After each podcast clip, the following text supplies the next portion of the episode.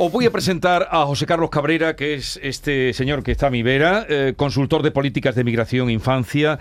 Presenta y dirige todos los martes en RAI, Ruta Mediterránea. A las 11 de la noche lo pueden escuchar. Sabe mucho de comportamientos de migraciones y le he invitado esta mañana. José Carlos, bienvenido. Muchas gracias, Jesús. Buenos días. Para que nos aclares y a los oyentes también, ahora que están saliendo refugiados, se habla ya de dos millones y medio. Esto es todo estimativo, ¿no? Bueno, estimativo pero verdaderamente yo creo que Estados Unidos eh, ha recuperado esa posición donde está acertando, ¿no? Con todo lo que ha vaticinado con respecto a lo que podía pasar en esta en este conflicto con Ucrania. Eh, los vimos salir un poquito de manera acelerada en Afganistán, pero yo creo que están recuperando pues ese prestigio y bueno, ellos están estimando pues del orden de 5 millones de refugiados. Los, los que van a salir, los que han salido, se habla de 2 millones, 2 millones y medio. 200, parece que podríamos ir a más del doble. Eh, estamos hablando del 12% de la población de Ucrania, que no es poco. Y bueno, eso va a ser también otro gran desafío en la acogida de todas estas personas para la Unión Europea. Esa gente que sale eh, con lo puesto y desesperados, en la Unión Europea ahora mismo ¿Son extranjeros o son refugiados? ¿Y qué significa ser extranjero y qué significa ser refugiado? Bueno, lo primero que tenemos que decir es que ni en la Unión Europea ni en nuestro propio país hay una política clara de, migración. Lo vemos a diario prácticamente en los medios de comunicación como eh, bueno, pues surgen noticias desde hace prácticamente 20-25 años eh, repetidas con respecto todos los fenómenos que ocurren en nuestras fronteras. Bueno, ahora tenemos un conflicto en una de las fronteras de la Unión Europea y no tenemos un sistema, ¿no? Un sistema general para toda la Unión. Pero sí tenemos un sistema propio en España que además no depende de las comunidades autónomas, sino que depende del ministerio. Y bueno, al ser pues ministerial, en concreto del Ministerio de Trabajo y Economía Social, pues hay creado un sistema de acogida. Eh, para que los oyentes se hagan una idea, nosotros tenemos en España 17.000 camas eh, específicas para poder atender eh, no solo a refugiados venidos de, Ucrania, sino de cualquier otra parte del mundo. Y bueno, esas son las cifras que tenemos. Pero sí, hay una diferencia bastante importante entre lo que es un, un extranjero que primeramente pues no se siente perseguido por ningún tipo de conflicto, ya pueda ser pues, por ejemplo por, por su raza, por su religión, por su nacionalidad, por alguna idea política, por un grupo social o por ejemplo también que tenemos mucho ¿no? de género o orientación sexual y bueno, estos tienen derecho a otro tipo eh, de características por ser refugiados. Pero dices tú que eh, el sistema de acogida de nuestro país tiene 17.000 camas eh, disponibles para poder acoger. Habló el otro día el ministro Escribá de Seguridad Social y Migraciones de 12.000, eh, bueno, 12.000, 14.000. Tenemos no, no, no, concretamente a lo que tú estás refiriendo, sino a los que iban, se iban a acoger. Bueno, eh, vamos a ver, el número general es ese, 12.000 más 5.000, 12.000 que hay en general, más otras 5.000 que son de carácter o de gestión autonómica. O sea, en general son 17.000 pues si las cifras que se están barajando son esas, eh, tenemos que ver que, bueno, que, vamos a tener un sistema de asilo pues bastante tensionado porque ya hay personas que están siendo acogidas dentro de ese, sistema de otras nacionalidades. Entonces, bueno, eh, ya para nosotros esa cifra pues será bastante importante y, insisto, un desafío a la hora de poder atenderlo. Entonces, los refugiados que están llegando, ¿qué derechos tienen? Bueno, pues un refugiado, por ejemplo, asistencia? más allá de que, de que pueden ir a un centro, porque sus características es que no, no tienen una red informal donde pueden ser acogidos, eh, pues eh, tienen que hacer un trámite administrativo y es declararse, digamos, refugiado en cualquier país de la Unión Europea. Si lo hacen en España, por ejemplo, una persona que, bueno, dice, bueno, yo vengo de Mariupol, por ejemplo, están bombardeando mi ciudad, he sentido miedo de perder la vida y me declaro eh, eh, o, quiero tener protección internacional en vuestro país, en España. Bueno, pues eso lo tiene que hacer ante el Ministerio del Interior, una comisaría de, policía, un aeropuerto, un mismo puerto, un, bueno, eh, en, cualquiera de estos casos, y eso es un trámite que se lleva administrativo. El Ministerio del Interior, probablemente en el caso de, de, Ucrania, lo estamos viendo por esa directiva europea de la protección temporal que están ahora mismo diciendo, que es una novedad dentro del derecho de asilo, pues eh, eh, lo dirá de manera afirmativa, es decir, le dirá a esa persona que pide protección internacional, le dará en España el estatuto de ser refugiado en España, de manera formal, es como un tema administrativo. Y eso trae unos derechos y unos deberes, unos derechos, por ejemplo, como el poder trabajar. Eh, por ejemplo, para poner también un, caso concreto, los extranjeros que se están intentando regularizar en nuestro país no tienen derecho directamente a trabajar en nuestro país. Sin embargo, un refugiado que el Ministerio del Interior le da ese, ese estatuto, pues sí tiene derecho. Pero le dará un documento, ya sea vía internet o, físicamente un documento. Es un documento físico, además, fíjate, eh, un documento bastante curioso porque es como una tarjeta roja de las que utilizan los árbitros de fútbol. Es un carnet de color rojo, de ese color tan fuerte, se le llama la tarjeta roja, y eso es lo que te habilita no solo a tener una identidad en un tercer país, como puede ser el nuestro, como a, trabajar y también a tener, bueno, pues eh, tener acceso a los recursos que se que puede poner el ministerio a través de las ONG en Vale, derecho a trabajar, derecho, hablaba ayer con la viceconsejera de Educación de la Junta de Andalucía, los niños derecho a ser escolarizados de manera inmediata. Eh, por supuesto, todos los menores de 16 años, ya sean eh, refugiados o no, pues tienen derecho a estar matriculados en la escuela pública. Un caso muy particular sería el de aquellos menores que están viniendo solos que más allá de que pueden ser refugiados, también son menores eh, emigrantes no acompañados. Entonces también pues tienen unas características eh, administrativas y legales diferentes, ¿no? Que, como la ley de la protección a la infancia. Y en este caso, eh, fijémonos cómo, es tan complicado todo este tema, ya no depende del ministerio, sino que depende de las competencias de menores que son además autonómicas, por lo tanto de nuestra Consejería de Igualdad y Bienestar. ¿Y sanidad? Bueno, sanidad tienen, sanidad es universal, todas estas personas serán atendidas en, nuestro país.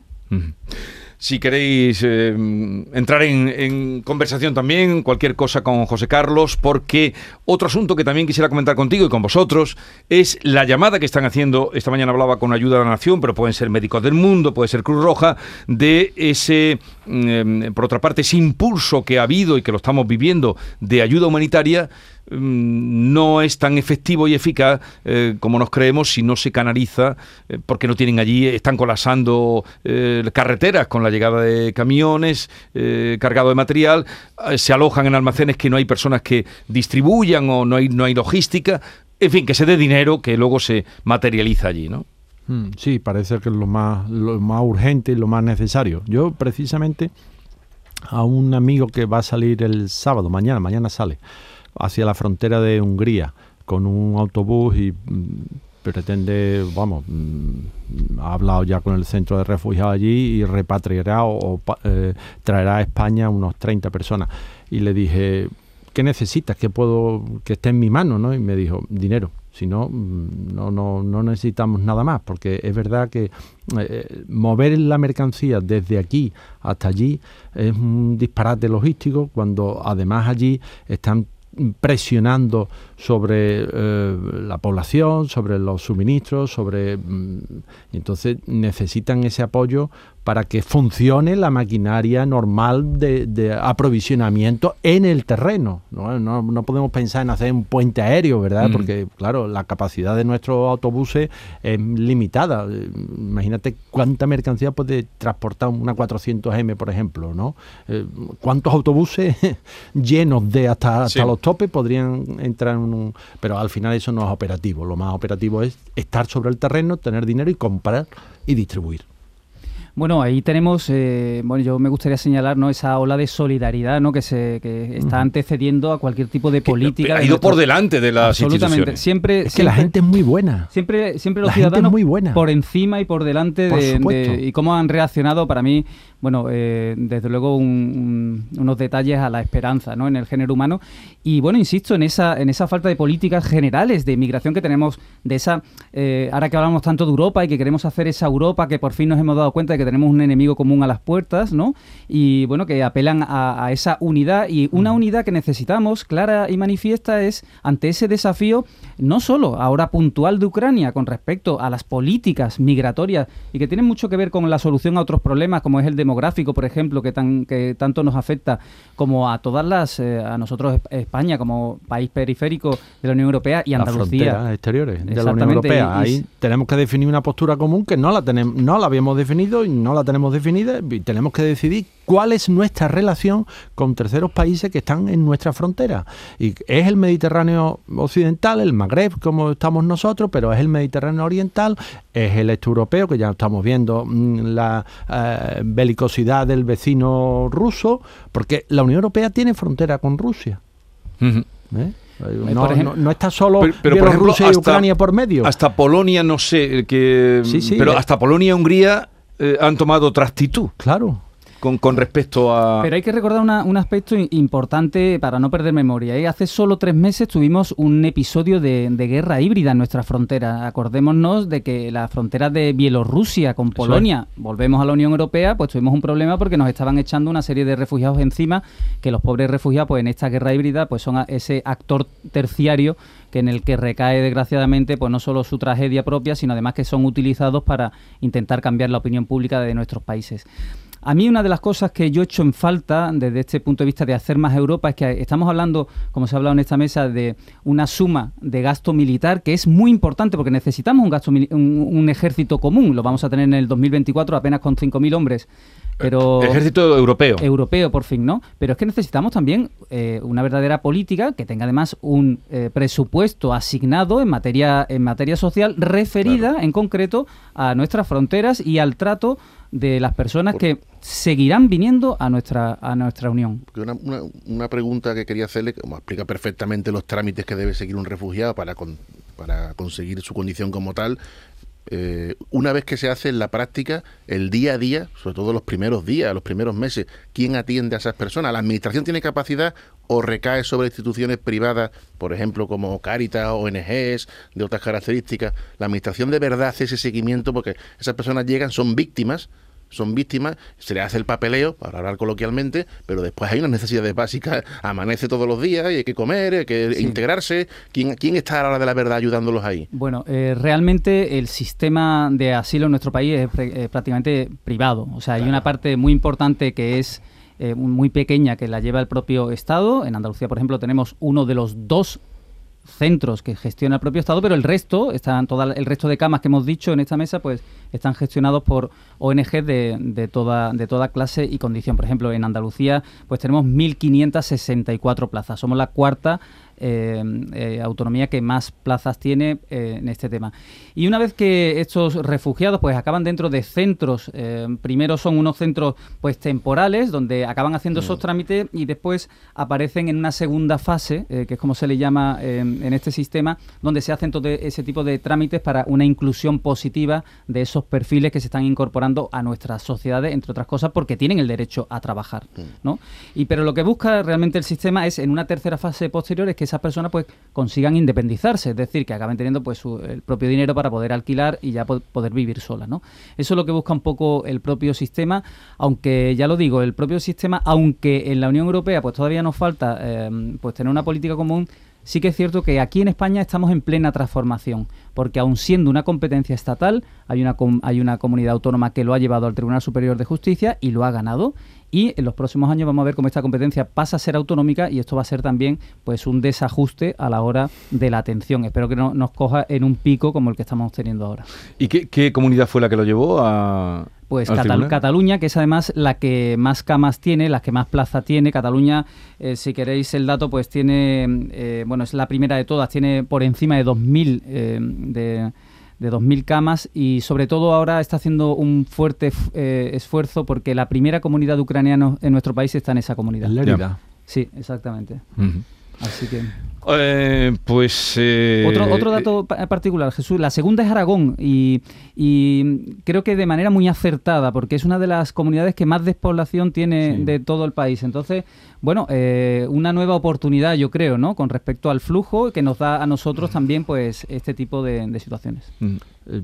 vamos, yo estoy convencido que los ucranianos que lleguen, las familias que lleguen, pues están llegando mujeres y niños, los niños mm, vamos a descubrir que son muy aplicados, muy aplicados en el colegio, ¿eh? y, creo que todos entendemos qué es lo que quiero decir y, que van a aprender el idioma rapidísimo porque no sé mm, los filólogos los filólogos seguro que tienen alguna explicación pero pues para, mí es increíble no yo estuve un verano tratando de, aprender ruso y bueno aprendí el alfabeto y a duras penas porque el alfabeto mecanografiado no tiene nada que ver con el alfabeto que se escribe eh, en caligrafía manual no y, y ellos sin embargo mm, el otro día veía una foto no de un una familia que había llegado no sé dónde, no sé si era en Sevilla o en, aquí en España y tal. Y lo primero que había hecho el crío con 10 o con 12 años era un pequeño diccionario un pequeño diccionario de cómo se decía en español, cómo se decía en ucraniano, eh, escrito tal. O sea, pero tienen cuando ganas. hablan, además, Gente- lo, lo hemos esta notado, gente hablan de que corrido. tiene ganas Ah, de salir lo- adelante. Los que hablan y el que en- tiene sí. ganas de salir adelante, sale adelante. El que tiene hambre. Y además nos da la oportunidad de sacar nuestra mejor versión y hacernos mejores. Bueno, eh, yo quería poner eh, sobre la mesa un caso que pasó eh, en Sevilla, eh, en el ayuntamiento, ahora, mm, si no recuerdo mal, eh, tres o cuatro años, que el mejor expediente académico, que siempre es, Sí, es siempre verdad. es premiado Es en verdad, esta verdad, ciudad, fue a una refugiada, una niña ucraniana, sí. ¿no? Que, bueno, eh, desgraciadamente una niña que venía de- del otro, el anterior conflicto del 2014 de, de la, de la invasión de la península de Crimea. Y bueno, eh, el Ayuntamiento de Sevilla pues, le dio a esta, a esta niña pues ese reconocimiento ante ese esfuerzo de, de integración a través de, la lengua y de, la educación. Veremos qué, qué pasa. Mm, otro asunto, María, que es- es- sigues ahí, ¿no? Que estás muy callada. María, a ver si es que no tenemos la conexión. ¿Me oís? Sí, sí, ahora sí, Ahora sí. pero antes no. Ah, no pues entonces se habrá ido, no sé, porque si llevo un ratito aquí intentando Ah, preguntar. pues no, no, no, no llegaba ningún. Ya me extrañaba, digo, María no es de las que se calla No, mm, es que además lo- fácilmente. Lo, he pensado yo también, digo, lo mismo no me están escuchando, no sé, porque estaba aquí intentando. José Carlos, yo te quería preguntar, esto que has contado en la tarjeta roja, que es eh, la persona que viene refugiada, esa tarjeta, ¿cómo funciona? Quiero decir, ¿tiene una validez? Tú vienes como refugiado y luego tienes un tiempo, imagínate mm, el ucraniano que viene por este conflicto, cuando se pasa el conflicto se tiene que volver. ¿Es una tarjeta de permanencia? ¿Cómo, cómo es eso exactamente? Bueno, pues eh, exactamente es como tú lo estás diciendo. Eh, los trámites para tener acceso a esa tarjeta pues varían eh, bastante, pueden durar pues exactamente entre, entre tres si es de vía de urgencia o seis meses, que es lo ordinario, aunque también tengo que decir que eh, en, el- en- en los últimos años pues ha tardado muchísimo en hacerse ese trámite, ese trámite y muchas otras nacionalidades pues se han visto perjudicadas a la hora de no poder tener acceso a esa tarjeta.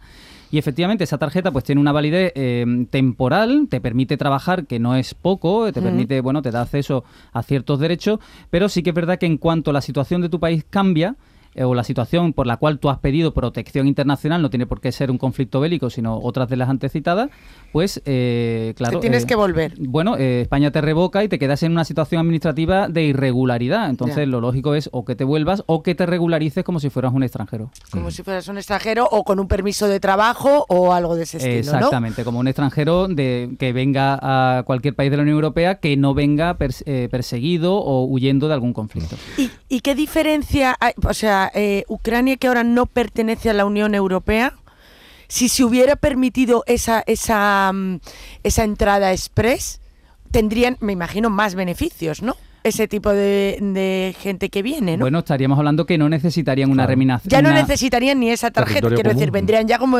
europeos. Sí. vamos. Claro, es, que- es como si, vamos, te voy a poner un ejemplo a la inversa. Imagínate que mañana, eh, Dios no lo quiera y todo esto no pase, solamente una suposición, eh, Marruecos invade España y muchos españoles tienen que salir hacia Francia. Pues no necesitamos ningún tipo de regularización, nosotros podríamos Nos trabajar en Francia. directamente. Ujú. Bien, Que me, eh, me tiene mosqueada a mí esto de que no les hayan permitido la entrada express. Tanto que eh, nos- no, pero han empezado a entrar, sí. eh, No, No, pero digo lo dice de la que a Ucrania no le incorporación, hayan la permitido incorporación a la la Unión entrada expresa a la Europea. Unión No, Europea. no, la- no. eh, Yo no, que hay que esas cosas tienen que ir Claro. piano piano se llega a los. Ya, lo que pasa es que nos ¿Tú, partimos tú qué también la esperabas, camisa. María, No, que no, saliera no. de la noche de Versalles? No, no, Yo qué claro, sé, no, de la no. noche de Versalles no, De la pero noche que versallesca. un poco, No, pues de, hoy, de la más, mañana. y más en estas circunstancias, o sea que está siendo atacado el país. O sea, Ya, pero... Mm. Bueno, sé aparte de eso es una, una hay que decir que hay otros países que están por delante de Ucrania. O sea, también, sí. en los también, Balcanes, oye, por ejemplo, Los tenemos Balcanes, ahí. sí, sí. O sea que, y bueno. su guerra fue hace 20 años. A ver, 30, ¿no? Otro, 30 otro años. asunto, antes de que os vayáis, eh, dos asuntos más, eh, bueno, ya veremos qué nos depara todo esto, pero escribiste tú el otro día, eh, Carlos, me refiero, no sé si Javier también, eh, pero a ti te leí, con el tema de una encendida defensa del Museo Ruso de Málaga, que lo llevó el alcalde a pleno, que se celebró ayer a la una de la tarde, y parece que han acordado que el Museo Ruso siga abierto, por cierto, que hay una exposición ahora magnífica, ya te lo dije, de Guerra y Paz, que José Carlos la ha visto y eh, que, que da muchas claves de lo que de lo que hay. Por- es recomendable, ¿verdad, José Carlos? Hombre, yo creo que sobre todo la última parte que explica lo que es el siglo XX de Rusia, eh, nos explica mucho este último episodio prácticamente de, de todo eso. O sea que, bueno, que da muchas claves y aparte de ser un recorrido maravilloso por las artes de, un país tan enorme como es Rusia. Eh, y en fin, eh, el museo va a seguir abierto. El museo me alegro que siga abierto, es una maravilla, es un orgullo para Málaga, para Andalucía, eh, merece ser visitado una vez al año y espero que, la, efectivamente que la que una rusofobia no se lleve por delante una apuesta cultural de esa calidad. Una cosa es aislar a un país, quitar la visa, la Mastercard, la opinión pública, trabajarla, eh, denunciar el perturbado que estamos sufriendo y sádico, y otra cosa, creo yo, y por supuesto devolver la medalla, porque es indigna la foto del alcalde de Málaga con Putin, es evidente, pues devuelvo usted la medalla, pero hombre, vamos a salvar el museo, ¿no? Que yo creo que... de momento sigue abierto. Cultural y de alta calidad. Salvar el museo implica que no se le hacen los pagos de royalty, de pues, regalías que hay que hacerle al gobierno ruso, ¿no? Es que no pero es que no, no, es que no se los pueden hacer, como está... claro, efectivamente, esa es la gestión política que hay que hacer y salvar la parte cultural, me parece a mí, pero vamos. Pues, mm. oye, si, cerrando el museo se arregla el problema este, pues, pues cierran el museo, pero que no podemos caer en esos argumentos tan simplistas, me parece a mí. Pues eh, sigue abierto, pero el alcalde dijo que no se pueden hacer, no se le van a hacer pagos. que tiene que hacer la parte política, evidentemente. Que, por cierto, ahora el, el Hermitage está reclamándole a Italia las obras que le tiene prestadas. Mm, claro, si es que mm, vamos a, lo que está dibujando eh, en política internacional este conflicto es mm, otra vez la existencia de los bloques que habíamos dado por superados desde el año 89 con la caída del telón de acero y en el año en el caso de Rusia del año 91, ¿no? Entonces, nos habíamos integrado. Alemania había considerado que los intercambios comerciales impedirían cualquier tipo de agresión, cualquier tipo de conflicto armado. Pues fíjate. Ya hemos visto que no. Eh, eso al final es lo que ha pasado. La Unión Europea ha seguido la doctrina alemana, la doctrina de Reder y de Merkel, de vamos a comprarle el petróleo y el gas a Rusia porque de esa manera en el intercambio comercial ellos venden, nosotros compramos, ellos ganan, nosotros ganamos, pues será mucho más difícil que se desencadene una agresión pues mm, como, como la que estamos viendo. Entonces toda esa doctrina se ha caído porque es un vecino que no es de fiar.